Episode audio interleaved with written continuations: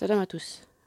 Alors, on continue avec l'histoire mondiale des services secrets. À notre précédent podcast, on s'était arrêté à la Citale et aux Spartiates, donc aux Grecs. Eh bien là, on continue. Très loin de la Grèce et de la Perse, dans l'Empire chinois millénaire, vers la seconde moitié du IVe siècle avant Jésus-Christ, probablement, paraît alors sous le titre de L'Art de la guerre, un manuel voué à l'étude des conflits armés. Mal identifié, l'auteur de ce texte fondamental de la stratégie chinoise, Sun Zi, est soit un général ayant commandé face à l'ennemi, soit peut-être le pseudonyme collectif d'une équipe de bons connaisseurs de la chose militaire. Quoi qu'il en soit de son auteur, l'art de la guerre se garde de livrer des détails trop précis sur l'identité ou même simplement le profil des agents à employer sur leur couverture, leur méthode et le type de renseignements qu'on leur demandera de collecter. En revanche, le texte condense et codifie une série de réflexions novatrices. Son chapitre 13 est consacré tout entier à l'espionnage, judicieusement extrait, en l'occurrence, de l'enfer théorique du non-dit. La prévision est la condition sine qua non du succès, explique Sun Zi. Or, elle ne provient ni des esprits ni des cieux. Bien au contraire, elle est uniquement le fruit des renseignements obtenus auprès de ceux qui connaissent la situation de l'adversaire. Du travail des espions placés dans le sein des saints, en d'autres termes. Il en existe 5 sortes, précise encore le chinois dans ce chapitre très ramassé. Les agents indigènes, les agents intérieurs, les agents retournés, les agents sacrifiés, les agents préservés. À condition d'être actionnés simultanément avec le doigté nécessaire, ces 5 catégories d'espions constituent le divin écheveau dont tout souverain ou tout chef de guerre d'envergure saura entrelacer les fils à son profit exclusif. Seuls des dirigeants politiques ou militaires de haute volée peuvent en effet recruter leurs espions chez des hommes à l'intelligence supérieure. Ainsi donc, un rapport dialectique s'établirait entre la qualité des agents et la qualité des chefs qui les sélectionnent, faisant de l'espionnage le domaine des véritables penseurs stratégiques et non celui d'esprit médiocre.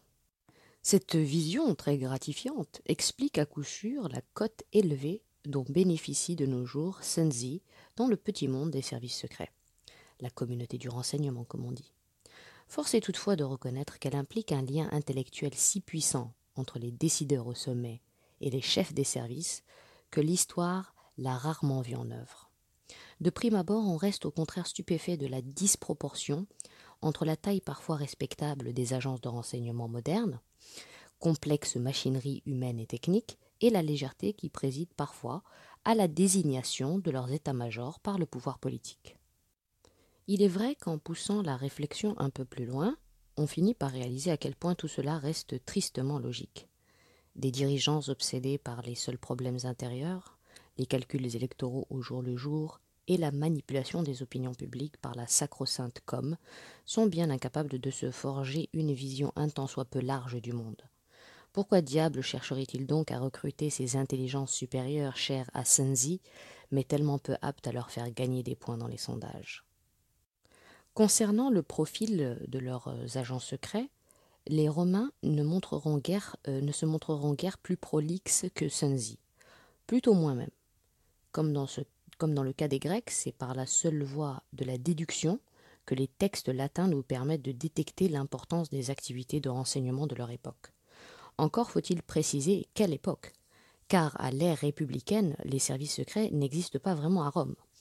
En public, la Louve n'affiche-t-elle pas un superbe dédain officiel envers les espions, considérés comme des êtres méprisables, et un dédain plus général envers l'espionnage, conçu comme un processus de déchéance incompatible avec l'appartenance à l'élite romaine des chevaliers. Quelques graves mésaventures, comme le passage de leur armée vaincue sous les fourches caudines des Samnites, en 321 avant Jésus-Christ, achèvent de les convaincre qu'il ferait tout de même bien de s'intéresser à ces questions. Côté jardin, la pratique diffère bien vite de ce schéma moraliste. Prenons le cas de Fabius Caisson.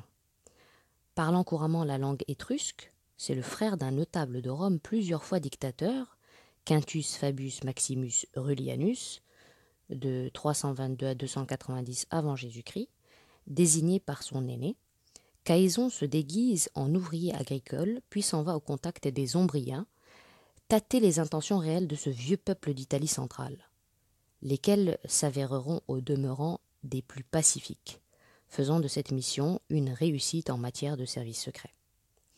Saisissons au passage cette occasion de souligner, c'est important mais peu connu, la nature duale du renseignement. Souvent arme de conflit, l'espionnage peut, dans d'autres circonstances, rapprocher tel ou tel peuple en leur démontrant qu'ils n'ont pas grand-chose à craindre les uns des autres. Sachons aussi que les Romains, s'ils privilégient l'aspect militaire du renseignement aux dépens de son aspect politique, en reconnaissent du moins la valeur sur le terrain. On les verra donc se doter d'un corps d'éclaireurs en campagne, les exploratores, de petits détachements spécialisés qui se projettent vers l'avant dans l'espoir de repérer l'implantation de l'ennemi, ses effectifs, son armement, ses axes de déplacement. Bref, de permettre aux consuls de comprendre leurs projets et d'y adapter les leurs. Du renseignement tactique plutôt que stratégique, mais du renseignement quand même. Sous l'Empire, ce rôle sera souvent joué par les cavaleries alliées. L'inexistence dans la Rome républicaine d'un système postal unifié nuit cependant beaucoup à la transmission des informations. Chaque clan patricien dispose en effet de ses propres messagers, mais pas l'État, pas la République, dont les progrès dans l'acheminement des messages demeurent très modestes en regard d'une organisation militaire en perfectionnement constant. Une carence qui explique au moins autant la quasi-inexistence des agences de renseignement romaines que les scrupules moraux de vitrine réprouvant l'espionnage dans son principe même. On rejette volontiers comme impie ce qu'on ne sait pas mettre en œuvre, mais l'expérience venant. La force des choses, ou plutôt la puissance intellectuelle de son adversaire le plus dangereux, Hannibal, va justement mettre à rude épreuve les nerfs de la louve.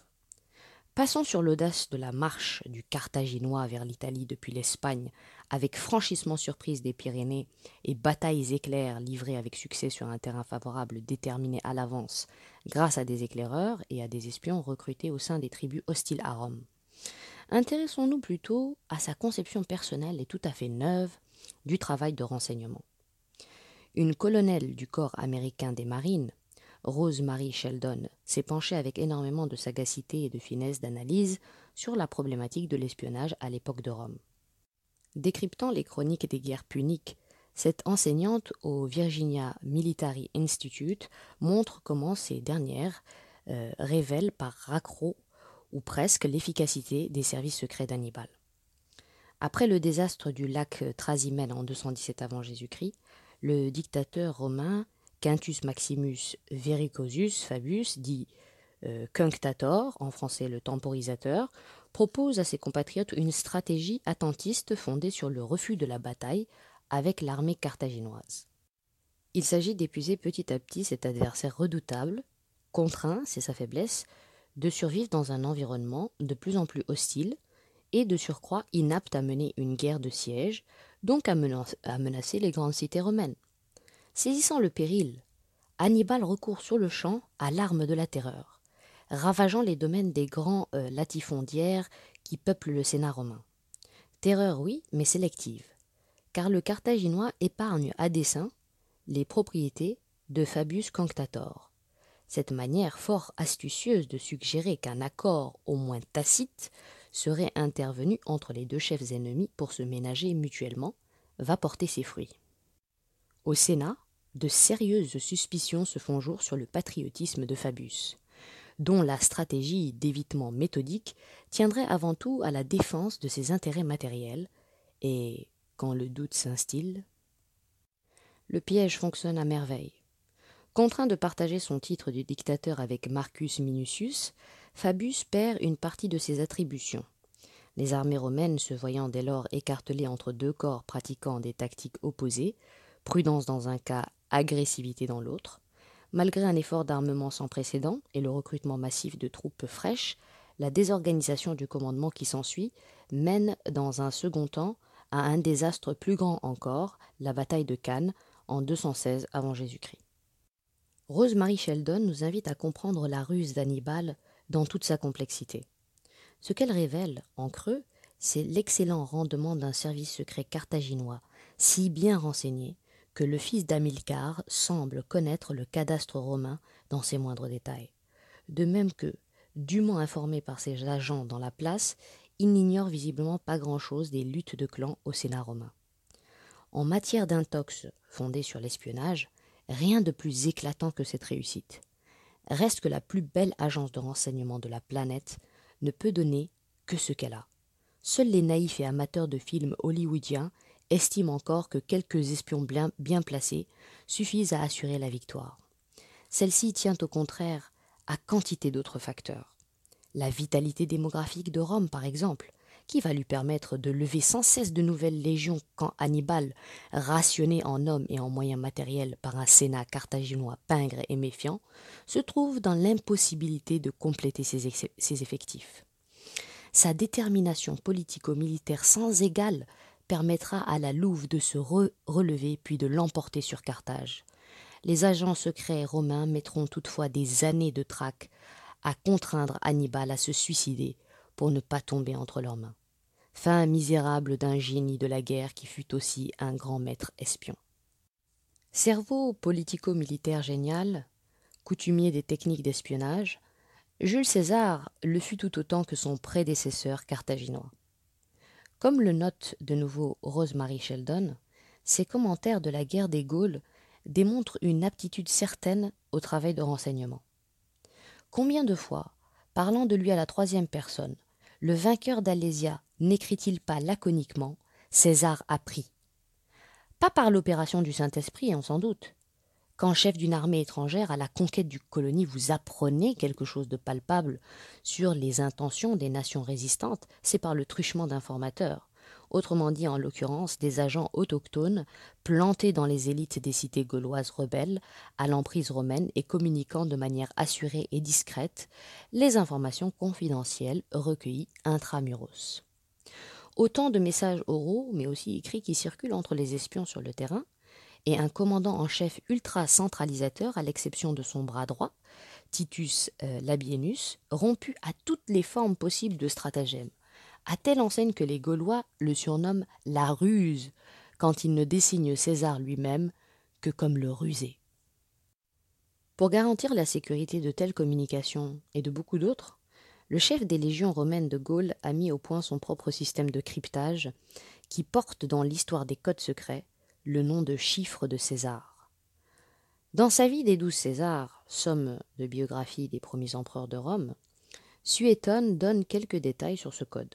Un chiffre dit en termes techniques de substitution cryptographique du fait que chaque lettre du document original y est remplacée par une autre. Selon Suétone, César décalait tout simplement l'alpha grec de 3 lettres, alpha se transformant en delta, bêta en epsilon, et ainsi de suite jusqu'à 24, le nombre total de lettres helléniques. Ces messages devenaient alors des séries de caractères inintelligibles pour qui, premièrement, ignoraient, comme la plupart des Gaulois, le grec, apanage des classes dirigeantes romaines, et deuxièmement, ne possédaient pas la clé du chiffre, ici le décalage de 3 lettres évoqué par Suétone. Mais on comprend bien que la méthode permet 24 moins 1 est égal 23 possibilités différentes de décalage. Avantage non négligeable pour un procédé aussi simple d'emploi. César, spécialiste du renseignement doublé d'un expert en cryptographie, vous n'aviez probablement jamais entrevu le futur impérator sous cet angle. Et pourtant, cette maîtrise relative dans ces matières constitua une des raisons principales de son succès. Perfectionnée par beaucoup d'autres, la méthode primitive d'algorithme qui porte son nom allait d'ailleurs faire florès au cours des siècles. Cela est une autre histoire que nous aborderons plus tard, celle du combat permanent entre cryptage et décryptage, défense et attaque.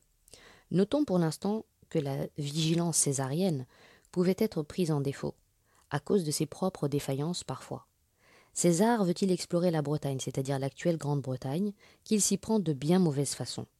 Mal renseigné du fait de la négligence même de l'officier auquel a été confiée la tâche primordiale de reconnaître le littoral britannique à bord d'une galère, un certain Gaius Volucenus, une première aventure outre-Manche échoue en 55 avant Jésus-Christ.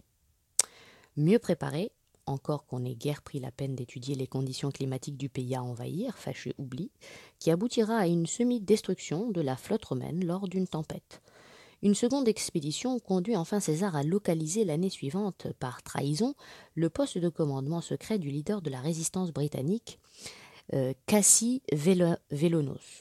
Reste qu'à l'automne, les Romains doivent se retirer de la grande île où ils ne remettront les pieds qu'1 siècle plus tard, et qu'il faudra bientôt faire face au soulèvement d'une grande partie des nations gauloises, fédérées par le jeune chef Arverne, Vercingétorix, bon connaisseur des techniques de guerre romaine et excellent praticien du renseignement de terrain lui aussi. Un système d'espionnage centralisé romain n'apparaîtra que sous le règne d'Auguste. L'émergence du régime impérial, coïncidant de la sorte avec celle des services secrets dignes de ce qualificatif et avec l'édification d'un système postal à l'échelle de l'Empire, le cursus publicus. Comme tout changement de cap, cette double mutation a néanmoins son coût, lequel va s'avérer très élevé. D'abord parce que le développement d'une filière postale étatique, fait positif en soi, se double de la mise en place d'une véritable police politique, les tristement fameux délatores, dont le nom donnera délateur en français. Ensuite, puisque la manipulation des citoyens s'accentue, elle, par le biais plutôt original des acta diurna, les actes du jour, ces ancêtres de journaux muraux placardés sur les murs du centre de la capitale, diffusent un mélange savamment dosé d'éléments authentiques touchant la vie personnelle de figures connues et d'insinuations plus ou moins fondées. L'info sous strict contrôle de l'État, plus l'intox, une combinaison appelée, on le sait, à un avenir radieux pour ses promoteurs, mais sombre pour leurs concitoyens. Elle n'est pas la seule à oblitérer les libertés des Romains de l'ère augustienne et des siècles suivants. Car plus grave encore, l'administration impériale commence à présenter leurs restrictions draconiennes comme la condition nécessaire d'un renseignement de qualité. Une affirmation bientôt récurrente dans l'histoire des services secrets, auxquels des pouvoirs trop étendus et mal contrôlés confèrent d'évidence un potentiel dangereux pour la vie démocratique. Les régimes autoritaires, dictatoriaux et totalitaires se sont toujours accommodés d'une telle dangerosité, l'équation efficacité-respect des libertés restant par nature difficile à résoudre pour les régimes plus tempérés. Les techniques impériales de renseignement militaire se perfectionnent peu à peu avec l'émergence d'éclaireurs de métier, les spectaculores, bientôt transformés en bras armés du pouvoir, embryon de garde prétorienne spécialisée en charge des coups de main, des exécutions sommaires, des enlèvements. Comme d'ailleurs les frumentari, au départ simples unités de ravitaillement. C'est une dimension nouvelle du service secret qui se profile alors. Non content d'espionner, celui-ci opère physiquement sur la base, en principe du moins, de renseignements précis et recoupés. Sans que l'on parle encore d'opérations clandestines ni de service-action, le concept et la pratique sont déjà là. Dans le même ordre d'idées, on peut également noter que presque partout, Gaule incluse, les Romains sauront mater les révoltes endémiques des peuples conquis par l'usage de méthodes de contre-guérilla efficaces dans leur extrême brutalité. La louve mord d'autant mieux qu'elle sait à quel endroit planter ses crocs. Au fur et à mesure de l'extension géographique de l'Empire, des organes décentralisés de renseignement apparaissent. Chaque gouverneur de province dispose désormais d'un officium, regroupant plusieurs dizaines de fonctionnaires militaires et civils, chargés entre autres tâches administratives, de l'espionnage et du renseignement. Souvent, ces hommes opèrent d'ailleurs en contact direct avec les tribus alliées, source d'informations de plus en plus prisées, car disposant de relais locaux indispensables. Tellement prisées qu'elles entraînent, si l'on n'y prend garde, une sorte de dépendance. L'indolence naïve du préfet de Germanie romaine Publius Quintilius Varus le conduit par exemple à accorder toute sa confiance à Arminius, Hermann pour les Allemands, le jeune chef de la nation des Chérusques, qui l'abreuve d'informations lénifiantes. Or, Hermann, convaincu qu'il lui échoit de repousser la louve et de reconquérir l'indépendance des nations germaniques, profite de la naïveté et de la paresse de Varus pour monter une manœuvre d'intox de grand style, donnant un coup de frein brutal au projet de romanisation de toute la Germanie. L'affaire aboutira au massacre de 3 légions romaines entières, près de 20 000 hommes, attirés dans une énorme embuscade, en 9 après Jésus-Christ, dans la forêt de Teutobourg, et au suicide du préfet Varus lui-même. En matière de renseignement, le moindre raté, et celui de Teutobourg, était de première grandeur, peut déboucher sur de funestes conséquences. La leçon ne vaut pas seulement pour l'Empire romain, mais pour nombre de ses successeurs. Si Charlemagne fut un grand souverain, c'est bien entendu à ses immenses qualités d'administrateur qu'il le devait.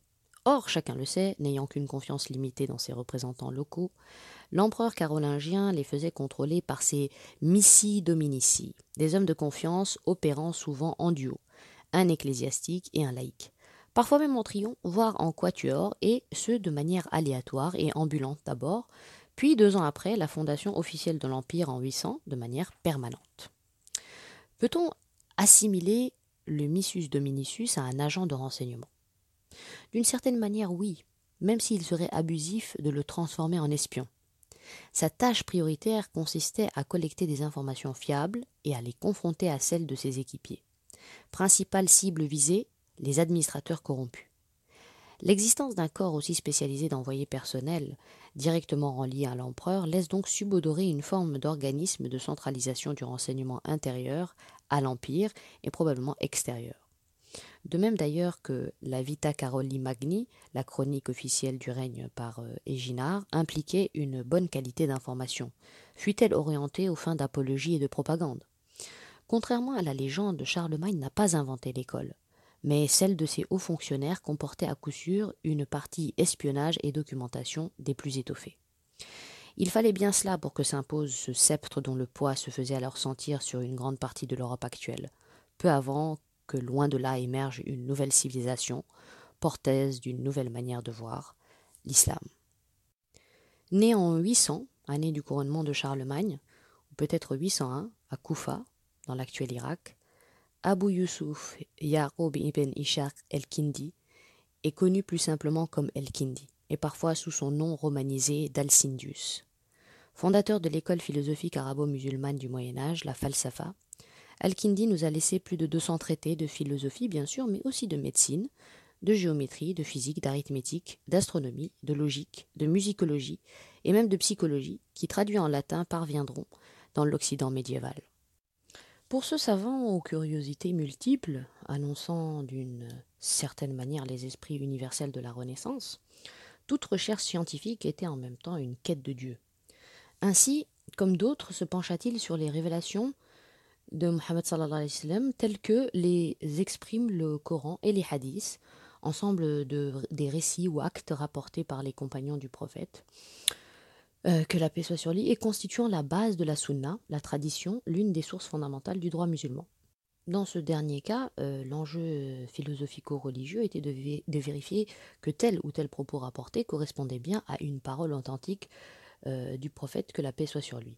Une des techniques employées à cet effet consistait en une analyse linguistique serrée, permettant de vérifier si telle ou telle formule pouvait être attribuée au prophète, que la paix soit sur lui, sans le moindre risque d'erreur ou de confusion. La vérité au service de la foi. Al-Kindi prit donc l'habitude de décortiquer ses textes au mot et à la lettre près. Une tâche épuisante mais exaltante qui allait le conduire à examiner la fréquence des lettres dans la langue arabe, celle des textes sacrés, puis à élargir son propos à toute langue alphabétique, chacune d'entre elles recélant une lettre plus usitée que les autres, une deuxième un peu moins, une troisième moins encore, et ainsi de suite. C'est par ce biais qu'Al-Kindi devait, outre son rôle éminent dans la falsafa, faire date dans l'histoire du renseignement. Comment ? En inventant la cryptanalyse, soit l'art de mettre au clair de l'extérieur un texte crypté dont au départ, du moins, on ignore la clé. Le principe de cette science nouvelle consiste à examiner la fréquence des lettres contenues dans tel ou tel message secret, à condition de savoir dans quelle langue ce document a été rédigé. C'est chose possible.